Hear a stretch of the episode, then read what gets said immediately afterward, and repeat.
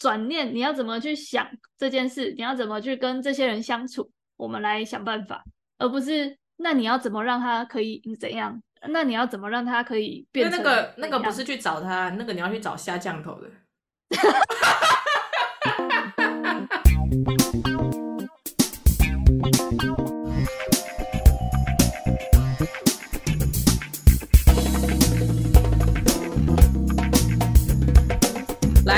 收听布鲁盲爹，我是小贝儿，我是秀珍菇。我们今天要来聊什么？我们今天要来推广智商。哎、欸，我们不觉得我们这个频道，嗯，就是渐渐的，好像变成一个、嗯、那个智商所的一个 推广专区，不觉得吗？呃，我是觉得我本人就是一个推广智商的一个广播使啊，大使。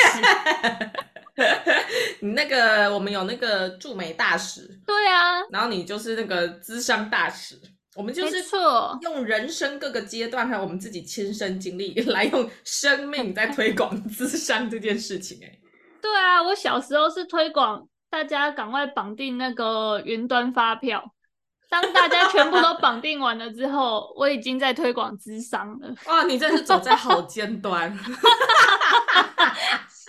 我来预测你下一个十年会大概推广什么？因为智商现在如众人所知是越来越普及嘛。嗯、我上次看到一个文章，他写一个标题叫做“大咨商时代”。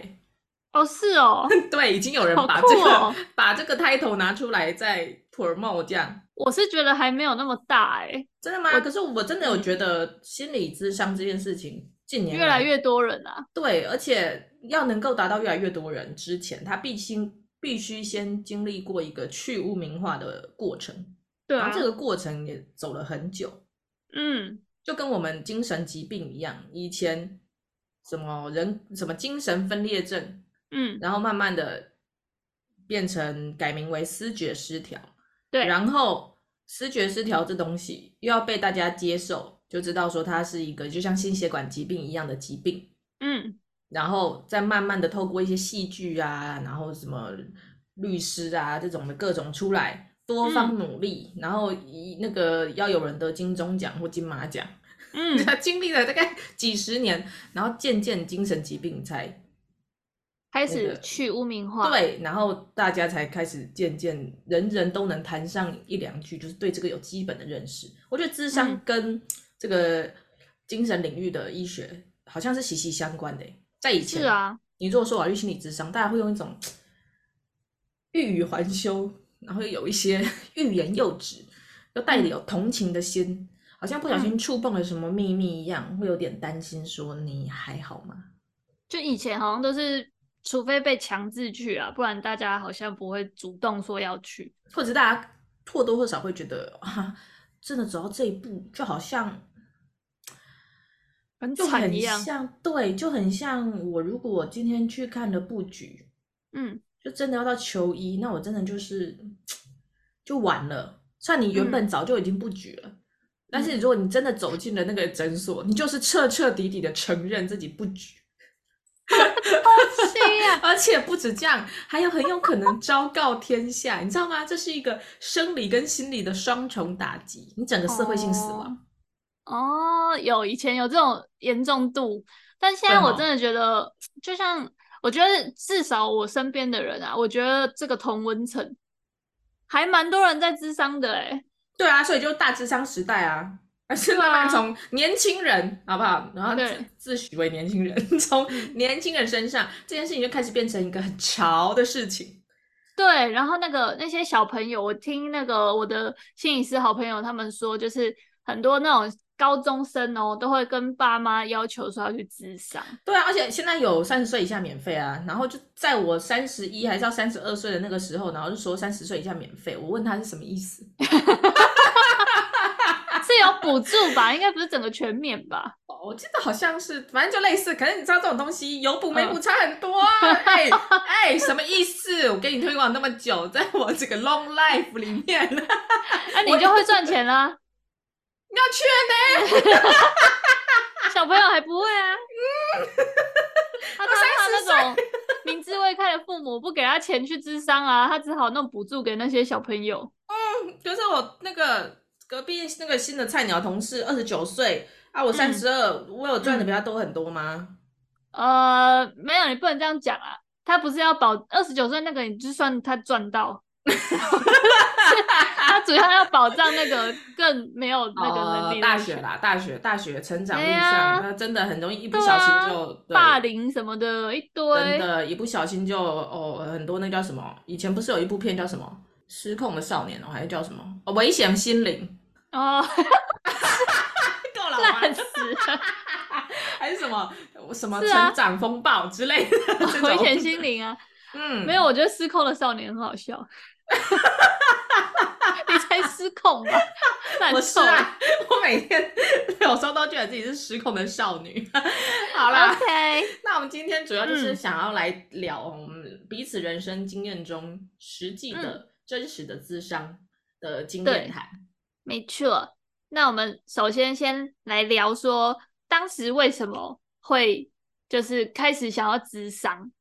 就我们先前情提要一下我。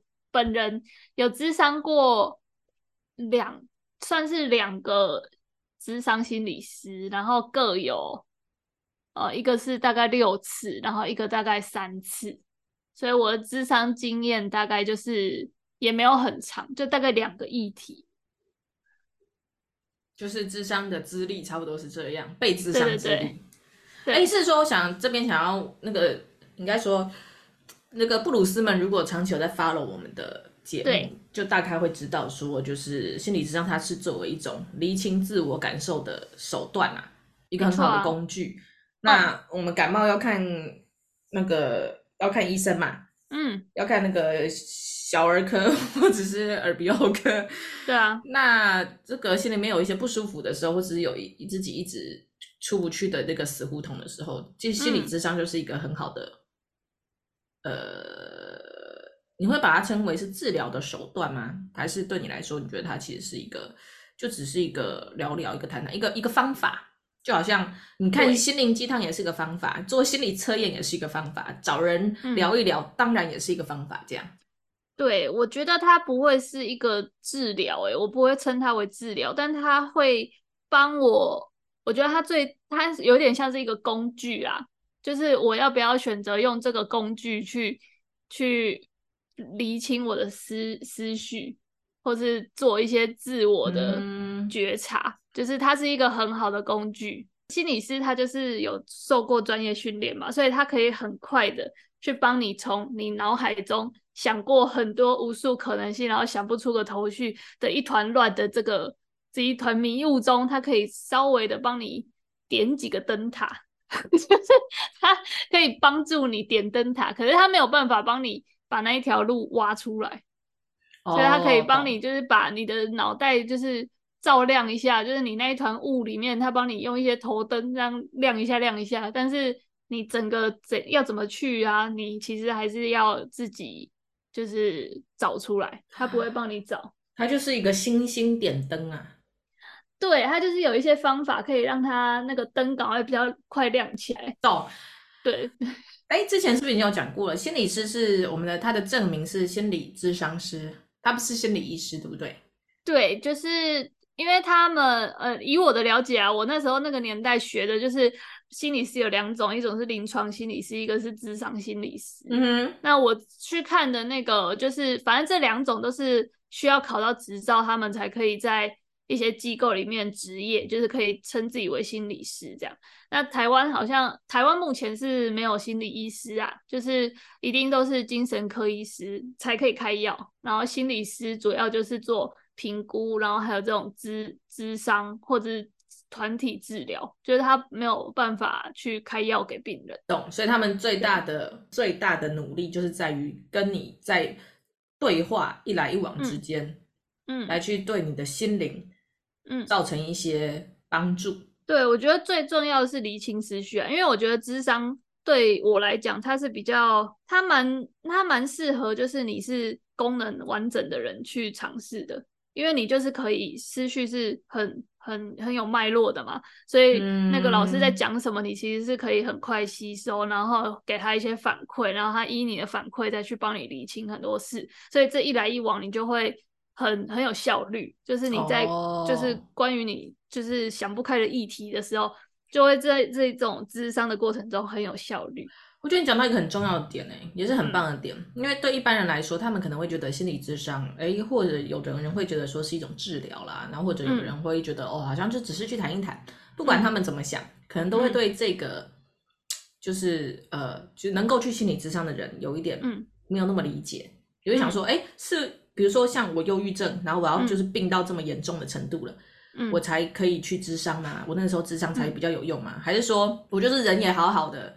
就是好像没有像人家讲的那么严重哎、欸，这样也可以去智商吗？这样也有用吗？然后有的人可能又会觉得啊，不过就是去聊一聊啊，真的会有用吗？而且，其实现在咨心理智商在台湾虽然开始渐渐普及，但是因为心理师的执照取得不是很容易嘛。嗯，就是他们要念完一个研究所，就专门的研究所、临床所或是智商心理所，念完之后才可以去考证照。大概要花几年的时间？通常？就是那个研究所之前那个阿翔学长有分享，就是大概啦，普普遍的一般人都大概是四年，就是那个研究所一二年级就休课，然后三年级会有一个全职的一整年的全职实习，然后第四年写论文。啊，你如果是神人的话，你可以论文跟那个全职实习一起尬，然后你就可以三年。天才另当别论。对，但大部分我听到都是四年，然后尬完这四年之后，通常还会再准备个半年或一年去考试，所以你整个就是拿到那张执照，可能就是五年，四到五年的时间。懂，而且拿到那张执照的同时，就是代表说你有一定程度的实习经验，就是你呃确实能够直接上线，然后跟你的个案对谈了。对，就是好像他们在实习的时候会有一个督导吧。反正就是有受过完整的训练啊，嗯、啊，那个那个好像就算一个学分吧，你有过你才可以毕业这样。懂，所以如刚才所述，一个心理师的养成不是很容易啦。那现在房间的金额，我看了一下，差不多差不多都落在可能一千多，然后甚至到两千、两千五以上都有。嗯，这我就比较不清楚。啊，因为你都拿免费的。对。靠，在此要不要帮你公司征才一下？我的天哪，这福利很好。我觉得很多公司都有诶，只是大家都不知道。就是我大家都不讲，没有，大家真的都不知道。因为我之前就是曾经有问过大家，就是那叫什么试调，试调一下大家知不知道这个？大家都不知道诶，大家只会 care 说那个什么育婴补助啊，或者什么什么的。中秋礼盒。对中秋礼金什么的，就是对那种咨商的这种讯息，他们比较不 care 啊，还是他们、就是？但其实 HR 每天都，嗯，不是每天，每周吧，都还蛮积极在寄信的。真的吗？你说 HR 都一直提醒你们说，哎，你们部门这个月都没有人去咨商？没有啦，他就会有一篇什么 睡不好吗？来看看怎么睡觉比较好之类的这种类似标题的文章，让你点进去，他就会跟你讲嘛。然后讲完之后，下面就会有一个小表格，就会写说一年有几次的那个免费咨商，然后专线是什么，然后还有什么一年有几次的什么其他的福利，然后请洽什么什么专员这样。我知道了，你同事就是那篇文章看都没看完啊？对啊，或是没有看，因为大家会觉得那个就跟业务无关，就把它送进垃圾信箱。哇！那你是不是都在厕所看的？没有啊，我都在座位上看，然后我都会分享给大家，哎，就是就会请大家赶快去约咨商。好，所以这边提醒各位同仁，信要看完。对啊，而且我待过两个公司，两个公司都有这个福利耶，所以我觉得应该是蛮多，很棒哎，国内银行业很有水准哎。对啊，所以应该是。很多大企业都会蛮注重员工心理健康这一块，所以应该都有多多少少都会有相关的智商的福利，可能不一定是免费的物谈，有可能是你可以打电话专线进去咨询什么的。嗯，但我觉得反正只要有一个踏出第一步都是好的。懂。好，那前面先铺陈了这么多，我们现在想要进入一个小小的主轴哈，就是我们要来分别分享一下，那我们自己当时呢踏入智商的动机，然后以及踏入之前或之间的纠结，因为就诚如大家，就是我们也是凡人，嗯，我们都不是神人，对，那就算我们呢本身都已经是跟这个领域比较靠近了，嗯，像我也是社会科学院，所以对这些领域的知识、嗯、或多或少都或多或少都了解。但是、嗯、老实说，是那叫什么看戏容易啦，自己去 亲身经历就困难。嗯，所以呢，我跟秀珍姑两个人在终于勇敢尝试智商嗯之前，嗯，我们可能多多少少都有一些。自己的 concern，我们就想要来分享一下。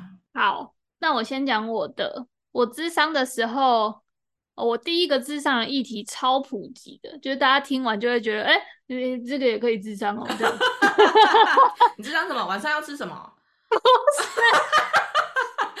我智商，呃，因为我那时候觉得植牙真的到了一个超级无敌倦怠期，然后我不知道我下一步可以怎么转换。然后我想说，嗯、呃，那不然就是去智商一下好了，反正他可能可以理清我一下我的想法，这样。理解，不会啊，我觉得这个议题，这个议题只要你还在工作，然后你又还没有躺平，嗯，然后或者你还没有是一个天选之人，嗯哼，有得到神的眷顾，所以已经在做着自己。就是又是兴趣又是爱好的完美工作，嗯，就是世人一定会有这种问题啊，只是可能大部分人还真的不知道说可以光为了这个议题去智商，但是我觉得近几年来也很多啦，现在有什么职涯智商，就是大概类似这个部分的感觉。嗯、对，然后那个咨商我走了蛮久的哦，欸、那一那一个咨商我就是很定期的去，然后去了六次。嗯，你觉得六次算久是不是？其实还是说因人而异，这个没有什么久跟不久。因人而异，因为我的议题真的太小了。到底有多小？你怎么叫怎么样叫做小？就是我还蛮明显的，就是我我有很多放不下的事情。然后我的那个职涯之商啊，我就是一直在纠结说为什么我放不下，所以那一趟 咨商之旅，他就是一直帮我在剖析说为什么我会这么纠结于这些我放不下的东西，然后以及这些放不下的东西对我来讲，到底真的有这么这么痛苦吗？对，或是没有，他带给我的痛苦真的有很大吗？或是你真的会想要整个转换跑道去做另外一件事吗？什么的，嗯、反正就是一直挖，一直挖就对了。懂？那你当初踏入之前有纠结过吗？还是你完全你是那个什么呃欣然接受派？就是嗯，就很想去智商这样子。我有纠结，因为我真的觉得这个议题蛮小的。欸、然后对我来讲，就是你身为一个心理系毕业还会纠结哦，因为我觉得我有点怕，我去了之后不知道要讲什么。然后另外就是我有点怕说这个议题，就是我去了之后发现根本不是一个议题，这样哦。就是我有点怕他们觉得我在乱用资源，浪费他们的时间。就一开始会有这种担心，因为是公司的资源吗？还是不是？你只是纯粹怕心理师觉得这有什么好聊的？对对对对，我是怕，怕被批判。对，我想说，大家不是都很严重的去那边聊啊什么的，然后我这个这么简单的东西，然后也对我就是现在身心也没有什么状况，就大家都过得还很好。财务心理师就是爱你这种的。对啊，他会觉得很好赚啊，而且好赚。我第一个心理师，我第一个心理师，我觉得跟我很不合哎、欸，而且他哦，但我还是做了六次。然后他就是，我觉得他很不专业。他就是一度在跟我聊的时候还会打瞌睡，真的假的？他是不是太累？他是做像类似我这种做接太多，然后以至于其他 case 太累，有可能啊。而且我的议题就是相对无聊嘛，不用全神贯注。好，我觉得这应该是个案啦，因为 照理来说，我们心理师其实都应该很专业哈。就算你的你的议题，就你的议题不管再怎么微小，那都还是你个人的困扰啊。对啊，他都他都构成了要去咨商的这个意义，所以照理来说，有一个好的智商伦理的心理师是应该不分大小都要全神贯注，对吧？没错，所以我觉得我那个真的是个案，所以我后来就有指定说我不要找他，还是那个啊，你们公司采购给人家压价格压太低，人家一一小时两千，你给他压到两百，没有没有没有。应该是应该是他是随机分配啦，因为我那时候没有指定老师，然后我们那个好像也不能指定老师，反正就是你跟他讲什么议题，他就会帮你分配相就是专场的老师这样。懂，所以他还是会有一个派选的过程。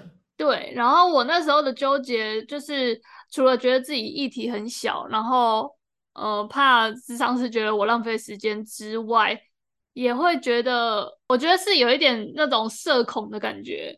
你吗？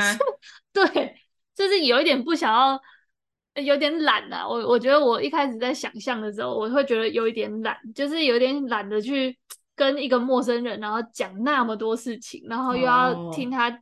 回馈，然后要慢慢分析，就是有点想要像是你要想象去认识一个人，然后你要把你的困难跟他讲，然后我就觉得这个 对我来说是有点需要呃花心力的事，然后那一阵子就是有犹豫了一下。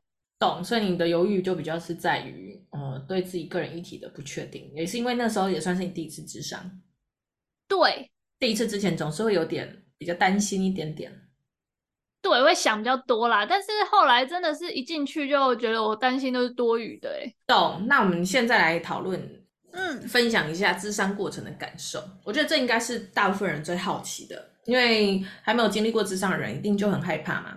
不管是担心啊、嗯、焦虑啊，还是就像你刚才讲的，可能会怕受到批判呐、啊。那到底智商过程整体感受是好的吗？而且有时候啊，嗯、我在进去之前就常常会听人家什么。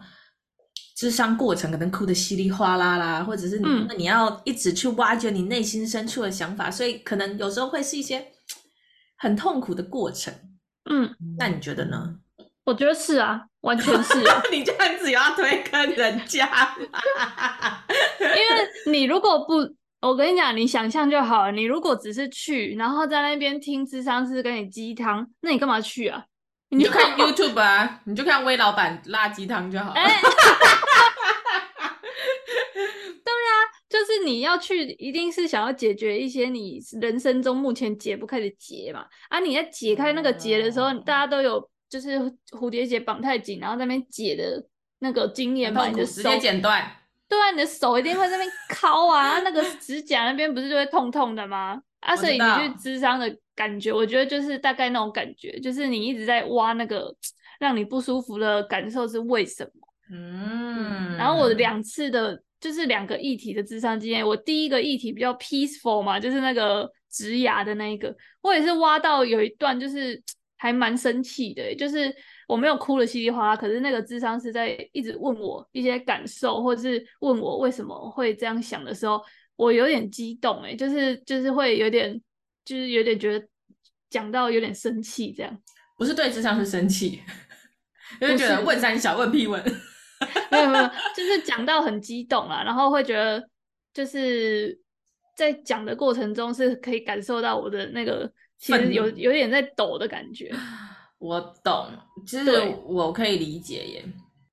对啊，但那个就是一个过程，然后我觉得那个过程都是不舒服的。我每一次智商，我过程都蛮不舒服的，我必须说。懂，对，因为他就是在挖你的东西。对，然后反正我第一段的智商经验就是大概这样。我就是最有的感受就是，我有一次几次到中间的时候，第三次、第四次的时候，其实蛮愤怒的，就会有时候会聊到有点激动。然后他，我还记得智商是问我说：“那为什么你会这样、这样、这样？”然后我就还会回答说：“因为怎样、怎样、怎样、怎样啊！” 有点觉得。你怎么会不知道？收起对智商师的敌意，好吗？可能我对他有一些那个 偏见了。因为他打瞌睡。对，然后因为我觉得他也，我后来倒觉得他都有点在拖时间的感觉，所以我就是对那一个智商师，我觉得他跟我痛不合啦。就是有些人可能喜欢那一种，懂？只能这样说，我懂。对，然后第二段就是我后来不是我也有分享过，我跟我老公有去伴侣智商嘛，嗯、然后那个智商师我就觉得很赞，就是他会很明确的把你的那个你在讲发散的地方，他会把你拉回来，他会不让你讲，哦、他没有要让你抒发，他就会说好，那没关系，那我们先谈刚刚那个，然后他就会用他清楚的脑袋，就是帮我理出我刚刚的那些逻辑，哦、然后。有一些矛盾点，然后就会跟我去讨论，就很厉害。后就是他正全神贯注，他会帮你拉回一些偏离主题的地方，让你不要失焦。对啊，我觉得他很厉害。然后他，因为我跟我后来的那一次是跟我老公一起去，所以他呃的做法就会比较像是要对齐我们两个的认知，就是他比较呃没有再给我们一些方法。或是没有像第一个一直给我一些功课，oh. 说你今天回去可以想一下什么什么。这个他就是在整个过程中就是一直在对齐我跟我老公的想法，就希望他他希望我们两个的想法是两个是没有没有代沟的，就是他想要达成这件事这样。我觉得你的两次经验都还蛮值得别人借鉴的，嗯，就是你在智商过程的感受，很可以是一般人踏入职场之前。可以先有的一些初步了解，嗯、而且你后面有经历过一个伴侣之商，我觉得这一定是很多人很需要的。对啊，完全是因为他就是可以让两个人的想法就完全摊牌，就是因为他会问嘛，所以你就一定要讲。然后你在讲的过程中，他还会叫你再强调一次哦，他就会说，比如说我就讲了 A 这个想法，然后嗯。他就会再次确认说：“哎，那老公，你刚刚听完你老婆讲了这个 A，你知道吗？你有你知道他这样想吗？”然后他如果说不知道，然后他就说：“那那个老婆，你现在可以就是对着老公再把你这个 A 想法讲一次吗？”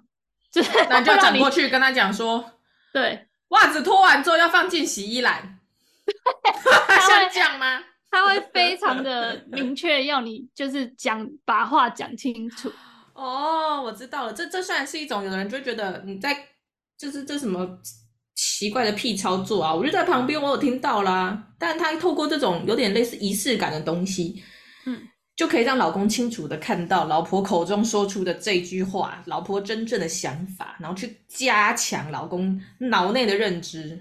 没错，然后讲完之后，就确认两边都有接收到那个认知之后。他才会开始在谈感受，说好，那你听完你老婆这样讲，啊，你有什么感觉？然后就是一步一步来啊。然后我就是每次伴侣之商，我进去之前，我都会觉得我很平静，但我每次进去，我都哭到爆，欸，哎，就是 每次我都讲到好委屈哦，然后我就会哭到不行。那老公有哭吗？老公没有哭，还不够哦。因为老公的老公的说法是说，他因为他常常在脑海中都想，一直在想这些事，所以他对他来讲，他就是把想过的事情讲出来而已。Oh. 然后我可能就是去的时候才会想，所以我就是会在那时候反应比较激烈这样。我还以为是因为就是因为你你这边就没有什么委屈要给他，没有他。因为我们去聊的，毕竟也是一个很大的议题嘛，是就是对啊，就是那种结婚之后，然后两个家庭相处的那种很很无解的议题，是大概是这样啊。就我两次的那个智商经验，大概就是过程，我觉得都是不舒服的。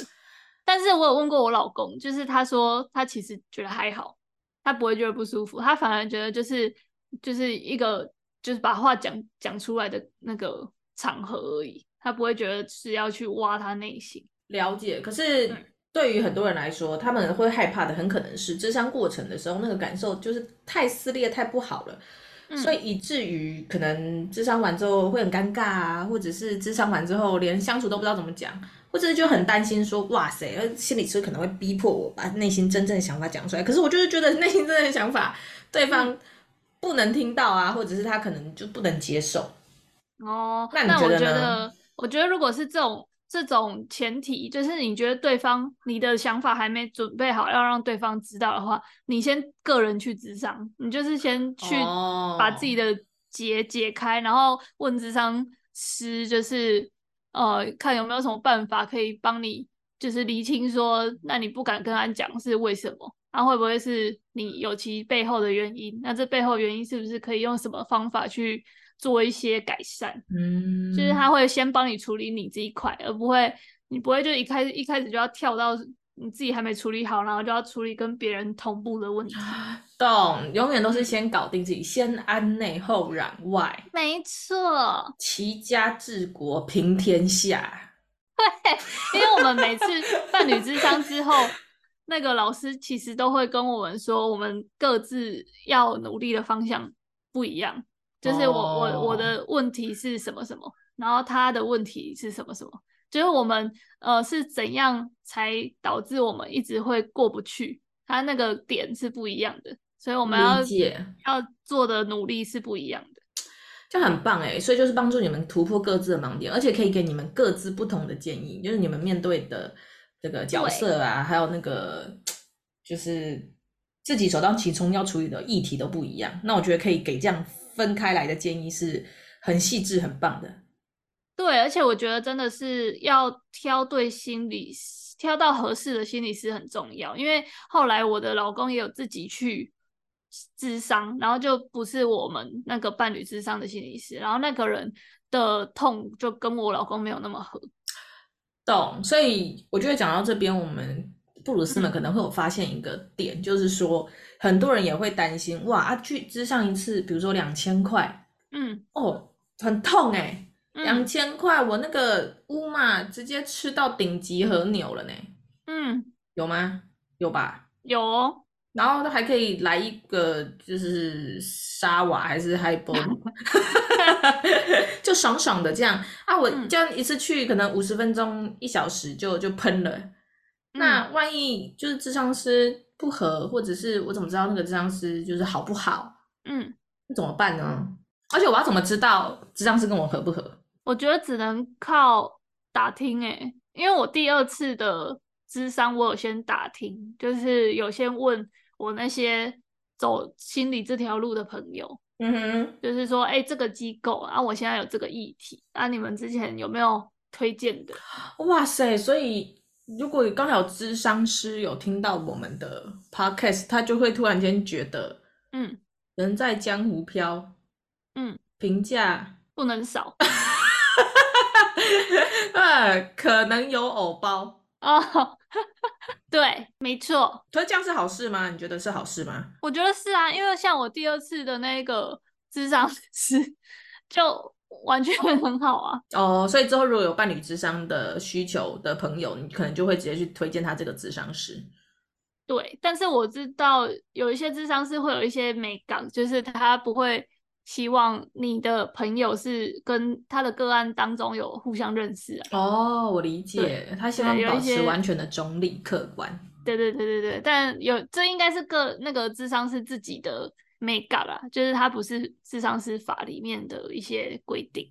嗯，它不是什么真正的大原则，但就是有的智商师可能会希望说，他这样才可以用比较纯粹的角度来跟你进行智商。对对对对对，然后你如果透过一些你认识的心理师朋友，比如说他在督导或是什么课有遇过那种智商师，然后刚好是你的智商机构的老师，他就可以推荐你啊。哦，嗯、理解。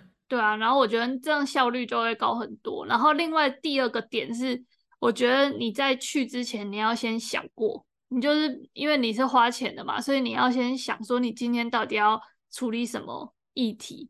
然后你其实，在约的时候，他都会问你说你要处理什么议题。嗯，你可以讲越细越好，就是你可以节省掉你在那边前情提要的时间。哦，懂。对，因为再怎么讲，就对方心理师跟你也都是初次碰面，那就很难从你的可能表单啊，或者是信里面就三言两语就可以理解你生活中的多个面向，嗯，然后也要理解你这个人的每个不同的面相，嗯，这都很难嘛。你很立体啊。但是他看到那字只是寥寥几行，嗯，那为了可以更好的帮助你，嗯，其实是应该要把你的问题越聚焦越好。没错。可是这个就这个就就像你那个你老公刚才就就讲的，嗯，就他已经自己把这些事情放在脑中想很久了，他可能已经反刍很多次，嗯，都已经自己把它厘清再厘清，嗯，他自己都大概已经精炼出几个他觉得是问题的点了。嗯，那是不是这样子去的时候，这个效率最高？对啊，是啊，你不要一片一片白纸，然后说，呃，我好讨厌我的工作，我不知道怎么办。然后咨商师就要问很多嘛。那你如果跟他说，哦，我讨厌我工作是为什么？我已经想过，因为我每我不喜欢跑那些行政流程，但这些行政流程在大公司里面又是必要的。然后因为我又很喜欢这个大公司的光环，所以我放不下大公司的名誉，所以我就是有一点不知道要怎么办。我又讨厌又喜欢。你就是讲这一段，他就会知道很多关键嘛，所以他就会对，大概可以立刻抓得到你几个纠结啦，然后就从这个纠结下手。对，所以就是你要先想过，所以我后来都会去，我都会去先写，说我今天这一堂我要先，我想要解决问题是什么，然后我想要清楚的讲出我现在的遇到的难关是什么，我就会把它写出来，就是用写的。理解用纸，嗯，用用自己像写日记一样的，就可以先帮助自己理清。比如说有人会画心智图啊，我觉得这也是一个很好理清的工具。对，我自己也是会这样子帮助自己。不过我觉得这个手法其实是，就是说理清自己的想法这件事情，它是需要练习的。对啊，就是你大部分人如果平常就是快乐过日子啊，或者是 就是呃。遇到事情，你比较习惯就是用一些其他的事情来冲淡注意力的话，那你很有可能就不会养成这种一直往下钻，一直去，换句话说，可能是钻牛角尖的这个做法。嗯，可如果你不这样子去钻自己的想法，你可能就一时半刻就真的是一张白纸，你就只知道说，哦，现在去工工作很痛苦啊，然后上司对你不耐烦很凶啊，然后你就不知道为什么就总觉得每天看到上司就就就觉得。很害怕的感觉，但你也不懂在害怕什么这种的。可是如果你真的是不知道怎么理清的话，其实就直接去找心理师也是可以的吧？对，就是你可能花比较多时间，但是可以更有效率，就你不用在那边想破头啦。也是啦，所以嗯，我觉得不管你是在什么状态，嗯，都还是可以去啦。有时候你也可以从心理师的角度，就他帮你理清想法，然后你反而就可以学习心理师那一套，就是他是怎么帮你理清想法的，你以后就这样理清自己。对。学起来，对，然后离到卡住的地方，你再回去找他。对，我通常都是这样，很棒，好棒！我们这些两千块都花的非常值得。对啊，那你呢？你要说一下你的想法。好，那你在咨商过程中，你是你有跟我一样，就是感受到很痛苦吗？我觉得从刚才你的感受的经验回馈哦，我觉得确实是哎。就是智商过程的感受呢？嗯、我踏进去之前，我就早有耳闻嘛。尤其你又是一个热衷智商的人，嗯、对，智商王，智商魔人，你就是耳濡目染之下，我大概都多少知道一些智商的好与好与必经之路。对，我不能说它坏，就是你知道，成长必定要有蜕变的痛苦。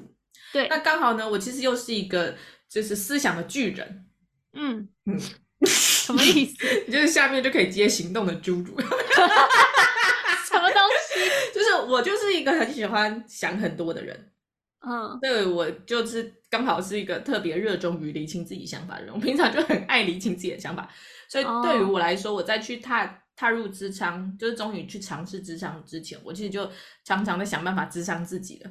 那、嗯、那我当时呢，踏入智商的动机，其实就是因为。我觉得自己已经想到一个牛角尖，我也觉得哎、欸，你已经钻到一个不能再钻了，而且你已经问过我 N 次说是不是去智商会比较好，然后我每一次都跟你说 是，赶快去，那你还是没有去，对，而且你好像前前后后给了我三次表单，是吗？一次而已的，真的吗？我只给你一次，没有没有，你那个那个连结。就是那个地点，你已经有 po 给我两三次了，oh. 就我就一直问你，我就一直做一半就行动的侏儒，我都每一次就想说动了智商念头，我就问你六次要不要去智商，然后其中有三次我跟你要要连接，然后最后一次 才真的跟你要到那个报名表单。哦，oh, 是这样哦，而且你要完报报名表单，你也没有马上去，我又隔了一个月，神经病啊！第一个，第一个该咨商的应该是拖延的部分。对，对，然后反正我当时踏入的动机就是真的，因为觉得卡住了，嗯、就是人生中有很多过不去的难关，但是呢，嗯、呃，过往的经验有时候就觉得说，好像这个阶段过了，这个难关就结束了，或者是嗯。我可以透过跟各个不同的朋友谈话，或者是自己看很多。不同的心理文章，自己分析，嗯、看看鸡汤，嗯，就是你用各种方法去帮助自己。但是这一次真的是刚好也卡在一个又同时面临转职，对，然后压力太大了，嗯，然后又跑上来台北，又又整个换了一个生活环境，然后又刚好可能到三十岁了，你知道，又是一个人生的大关，嗯、所以我觉得种种的状态。互相的激荡之下，就让我决定说，不然我们就踏进去之声看看好了。嗯嗯嗯嗯。那踏进去之前呢，我自己是像刚才就就讲的，已经有心理准备了嘛。对。我觉得我最担心的反而是我会不会难以启齿。哦。因为我是一个对我的状态跟对方的状态都会很敏锐的人。然后我跟对方的互动的时候，我们之间那个人我距离，嗯，人际关系互动之间的那个那个那个氛围，我会很敏感。所以对我来说，虽然说智商师他是一个公正客观的存在，他是站在一个这个智商里面帮助我的角色，嗯，但是 all 他还是一个人，活生生的人，嗯，所以我在进去之前，反而也会有点担心，说，哦，智商师不知道跟我对不对，有没有对痛，嗯嗯嗯。嗯，然后我的我列了蛮多，就是三大议题，嗯，然后都是我想了很久，就是精炼很久的。嗯，我我觉得我我写的应该算是蛮精准的啦，因为我觉得智商是有很快就有 get 到我的烦恼，懂？对，但 anyway 我还是会担心说，哦，我不知道，就是第一次尝试，那我要给自己几次的这个这个容错率，对，嗯、去去确定说，哦，那这个智商目前对我有没有效果，然后以及这个智商是 O 不 OK，就是对不对痛，那要、嗯、我要。大概进行几次这样子，懂。所以我进去之前，我其实是比较担心这个，因为这种我觉得智商师从虽然可以经过人家推荐，但是毕竟每个人的那个就是这个痛调真的就不一样，就真的不一样。你你跟你的好朋友可能两个人感情很好，但是你们两个适合的智商师可能完全不一样风格。对。啊，这就跟那个唇膏一样啊！你看了再多的美妆 YouTuber 在那边试色，那个一只手掌那个手臂画了三十条口红，你看他们还是要去靠柜试一次，你才会砸一千多块买一支专柜的口红嘛，对不对？没错，对，这个真的就是很个人，就是你的蜜糖可能是我的毒药，嗯，对，那套同理可证，套用到智商也是这样，所以我觉得我一开始上去我比较担心，然后你知道，如果是跟痛掉不对的心理师，那你可能就更难敞开心扉去阐述自己的问题。再加上大家去咨商，那或多或少一定都会碰触到心中最隐秘的部分。对，那这个隐秘的部分一定包含很多你比较难以启齿或永从来没有为外人所道的一些心灵深处的东西。对，嗯，所以我觉得可能大部分人跟我一样会担心说，说我到底要怎么样在头几次我就敞开心房去信任我对面这个人。让我可以把我的所有的烦恼跟思想都讲给他听，嗯嗯嗯，然后又又有时候又担心，万一我形容的不是很到位，或者是他就是生命经验刚好跟我真是太不一样了，嗯，然后他导致于他可能没有办法，对啊，没有办法，不用说感同身受，帮他到底可以理解我在痛苦什么，这个就很重要，嗯，没错，好，但是呢，这一切的一切就必须讲，我智商。玩了第一次之后，我就觉得，嗯，智商师五十分钟两千块，真的是，真的是他的本事哎。对啊，因为他要很全神贯注，然后在听你的问题之外，他还要很，因为大家在讲，就是像我们这种，嗯。功能完好的人 在讲问题的时候，有时候还是会一团乱嘛，就是 A 扯一点，B 扯一点，然后到底是 C 让你痛苦，还是 A 加 B？就跟我生活一样，一团乱，乱七八糟。对，但他们真的很厉害，他们就是会问几个最关键的问题。对，我真的觉得现在在听的有幸听到这一集的布鲁斯们，嗯，真的是我们大干货分享。我真的觉得你不要担心，你就是去一次。嗯，我当初去的时候呢，我是直接给那个填完表单，然后那个智商所就可以直接帮我根据我的问题去选派我的心理师。对，那诚如我们刚才所说，你把问题描述的越详细，他越有办法推荐给你最能切中这个刀口的心理师，嗯、因为他们彼此都有不同的自己专修的部分嘛。对，那我觉得我很幸运的，我遇到这个心理师呢，就是我第一次尝试，他就给我了很好的反馈。嗯，然后他也是看得出来是一个经验非常丰富的。心理师，就至少我觉得在他面前，就是他就是满满的专业，懂，就不用担心了。对，就是确实是不仅被好好的接住了，而且也被好好的理清了，而且最厉害的就是我当第一次还第二次，我就有被一个点震撼哎，就是我已经已经是一个自诩为嗯。思考的巨人了，嗯、我思考过的那个。各个点啊，然后在那边反复的挖掘啊，我都已经觉得我把自己挖得很深了。我应该方方面面都想过，而且我最喜欢平常在思考问题的时候，会突然一个灵光一闪，来个出其不意，嗯、出个奇招，用一个反面来问自己。哦，就比如说一般啊，嗯、如果说不喜欢工作，要不要换工作？嗯、然后甚至都会去思考说，哦，那如果我可能要换工作，我有哪些筹码？嗯，啊，是不是要往什么方向？嗯，那我都还会出其不意的去想一个回马枪，说，嗯、还是我其实就只是，嗯，现在在这个专案上面没有成就感。对啊，搞不好，嗯，现在对我来说，离职不是最好的做法，嗯，而是离开现在的这个环境，我直接申请调楼层。嗯，像这种的莫名其妙的问，我都已经这样子问来问去问过自己了，但是我的心理师呢，还是可以点出一个我从来没想过的点。哦，怎么这么厉害？怎么对啊？怎么做到的？然后他又不是你哦。旁观者清会不会？我觉得是因为不是你，所以他才可以想到这个点。我觉得是，或者是就是他真的就是透过我的前前前后后讲过的这很多东西，他都把它串成一个有有系统、有脉络的一个架构，嗯、然后他试图从中去，反正他就是找到一个，哎、欸，我没有这样想过，或者是哎、欸，这个观点蛮有趣的，嗯嗯嗯，这种点，然后也有说服你。对，因为我就是得到了一个新颖的想法，然后仔细一想，因为你有时候会知道啊，你跟人家讲一些事情，然后人家可能会帮你提问，就是说，哦，那你是不是因为什么什么什么？哎，嗯、有的时候你一听就知道说不是不是，不绝对不是因为这个原因。嗯，但是对方讲的这个点有没有触动你的心？有没有那个很 true 的感觉？嗯，就你就是你你会知道的。哦，对，所以我觉得，如果你从来还没有试过，但是你又觉得想要尝试，我觉得。可以试一次看看，就给自己一个机会，投资在自己身上，你永远不亏。对啊，就是让自己开心是最重要的。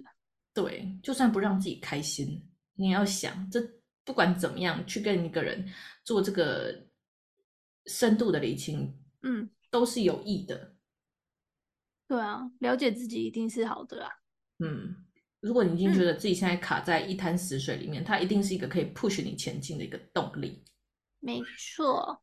那我自己呢，补充一个，就是我觉得其实咨商最一开始带给我的感觉，就是找一个专业的人，然后先是跟他讲心事，嗯，把你的烦恼、最纠结的事情告诉他，嗯，然后接下来是透过他的眼睛跟他的提问，嗯，嗯，然后来去帮你理清脑中想的。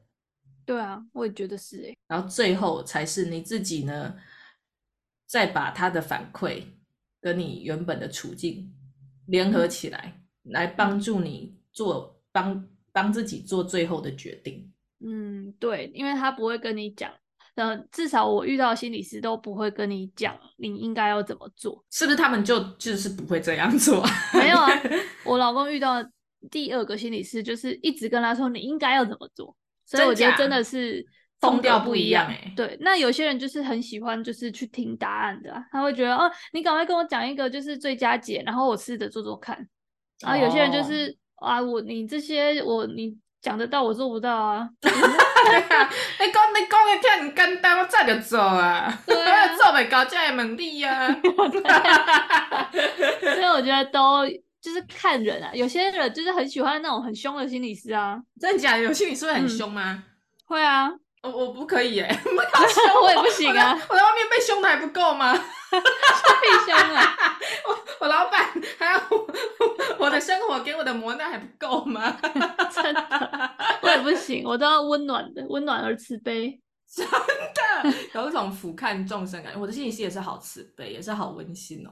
我每次去都觉得整个正能量被被被洋溢，而且我都觉得我被 我被疼惜了。真的哦。真的，我在里面都会唱“秋看秋，心来心”，什么东西呀？你是咱的宝贝。OK，但我觉得我我想分享一个，就是我每次去的时候，因为我第二次是去伴侣之商嘛，所以呃，一定是因为我的那个跟对方家人跟以及我我家人是。结婚以后的这些人际相关的问题，然后我每一次去，就是我去了三次，每一次那个心理师听完我这一阵子以来的困扰之后，嗯，他都会讲一句说：“那你有想过吼，就是他们有可能改变吗？”就是他都会先问这个，然后我们就会说很难，嗯，他就会说很难吼，那所以可以改的就是我们自己了嘛。然后每次听到这里，我都会觉得 God，就是戳破盲肠，就是我不喜欢听到这个，但是我又必须接受。哎，哦，他讲了真话。对，这个真话就是一我一直纠结，就是一直让我很痛苦的话，就是因为他们就是不能改了，然后我一直在期待他们有他们应该要有的样子，所以他一开始我才讲完前言而已，他就会先提醒我，所以能改的只有你了，你跟你老公的，很棒哎，他是一开始就在先跟你建立共识，对啊，如果你不接不坚呃不接受这个共识啊，我们。就可以离开了。好好还要先确认你就是可以接受这个共识之后，他才要再往下。懂，就是你要怎么改，是你要怎么改转念，你要怎么去想这件事，你要怎么去跟这些人相处，我们来想办法，而不是那你要怎么让他可以怎样？那你要怎么让他可以变成？那个那个不是去找他，那个你要去找下降头的。对吧？对，但大概就是这样，就是 就是那个过程就会有点像这样，他都一直点一些哦干，我不想要接受这个事实，但我又知道这就是事实，然后被他讲出来之后，你就会觉得，哎，真的就是已经已经讨论那么久了，然后大家的结论就是这样，那应该就是这样，懂？所以这也是一种相当程度的旁观者清啊。对，就不会像是他就是很有系统，然后又单刀直入，不会像我们有时候跟朋友分享的时候，他们会为了顾及你的情绪以及讲一些你想听的话，然后就会跟你说不会啦，搞不好他是怎样怎样想的，搞不好他只是怎样怎样，以后他就会怎样啦，就是他会一直讲，他们可能会一直讲说事情会有好转的迹象，以及嗯、呃，你不喜欢的那个人。他们总有一天会怎样怎样，因为他的什么爸爸妈妈、爷爷奶奶曾经本来也是他们不喜欢的人，然后后来怎样怎样之后呢，他们就变了一个他们喜欢的人，然后 他们就会一直给你一些就是天方夜谭，但是几率很低的一些幻想，就是让你觉得啊，好吧，搞不好他们真的有可能变好。不是吧？那你是智商？还是你朋友去泰国，要、嗯、找一些降骨的，没跟你讲。没有哎、欸，我觉得他们只是因为他们浓缩了一些中间的历程啦，啊，他们只是想要赶快跟你安慰你，让你好过，所以他们就会把结论讲在前面。但是对你来讲就不不是这样啊，懂，就是专业专业安慰跟专业智商的差别。对，就是去智商就不要想说是替去去喝鸡汤的，就是去就是想解决问题的，是是黄连。咖啡，咖啡散，常苦，懂。但是不得不说，这样子是对自己帮助最有最大的。对，就比较快啊，他不会跟你绕很久，就是你就是慢慢接受越多，你就是越看清事情的真相嘛，所以你就会越知道你的想法到底是卡在哪里。我觉得是哎、欸嗯，像我自己在智商里面也有一个。感有个有感触的点就是，呃，像有时候我们在思考自己人生的问题，嗯，然后可能会自己有一些反刍性的思考，嗯嗯，在跟智商师对谈的过程当中，他可能有时候就是会点出一些人家有跟你讲过，但是你可能一直不想相信的，嗯，对，你知道我们人都很善于蒙骗自己啊，对啊，自证预言。相信自己相信的，没错，就只看得到自己想看的那一句话，没错啊。但是如果是心理师帮你点出来的那一瞬间，你就会有一种石破天惊，嗯、不是这样用的，醍醐灌顶之感。嗯、对，就会觉得啊，专家都这样讲了、嗯，那一定是必有这个道理。嗯，或者是说你可能这个点你也想过，但你多少就有点怀疑自己，想说真的是因为这样吗？嗯。我之前有还有想过很多点呢、啊，难道难道有没有可能是另外一个呢？嗯，还是有没有可能是另外一个呢？这样子，对啊，我觉得就是可以在那个场合全部都把想法跟智商师聊。懂。那我觉得智商过程的感受，嗯，差不多都要这样。不过还是要最后还是要提醒一下，嗯、我觉得智商过程间呢，有任何的情绪反应，有时候可能波动很大。嗯，我觉得都是很正常的，而且你要把它视为是一种心灵的排毒。对，没错，非常正常。我觉得去智商没有不哭的，然后头两次来三次来四次，每次必哭哎。因为如果是讲到人际关系的议题，就是一定都是在人际当中有很多的委屈啊，啊，人讲到委屈啊，又无法声张的时候。就很想哭啊！真的，对、啊。透过眼泪的抒发，多多少少就可以帮你把心里面积压很久的那个委屈跟压力一起排除。其实我觉得这东西排除之后，你的思绪也会更上一层楼，你会更清晰。对，没错。你有时候搞不好自己都不知道，你就是一个一口气卡在那里，你知道，嗯、一口气卡住，人会死不瞑目。一口气卡住，你平常思考也会不清楚。在 懂吗？所以你需要一个管道抒发啦。你平常如果找不到人，或者怕给他添麻烦，或者是你平常不是这种人设，嗯，你有偶包没关系，嗯，去找你温暖的心理师。没错，他会帮助，他专业接你。对，那我们。呃，咨商的过程就是很多可以分享的。那我们这一集主要就是分享我们当初为什么会去咨商，以及我们第一次踏入咨商所的时候，哎，不是咨商所，咨商的那个诊所的时候 有什么纠结，然后是怎么踏出的。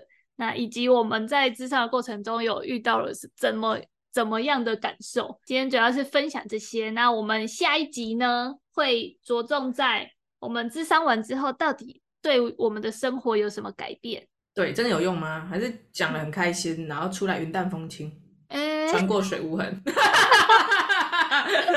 然后布鲁芒爹下集见，拜拜。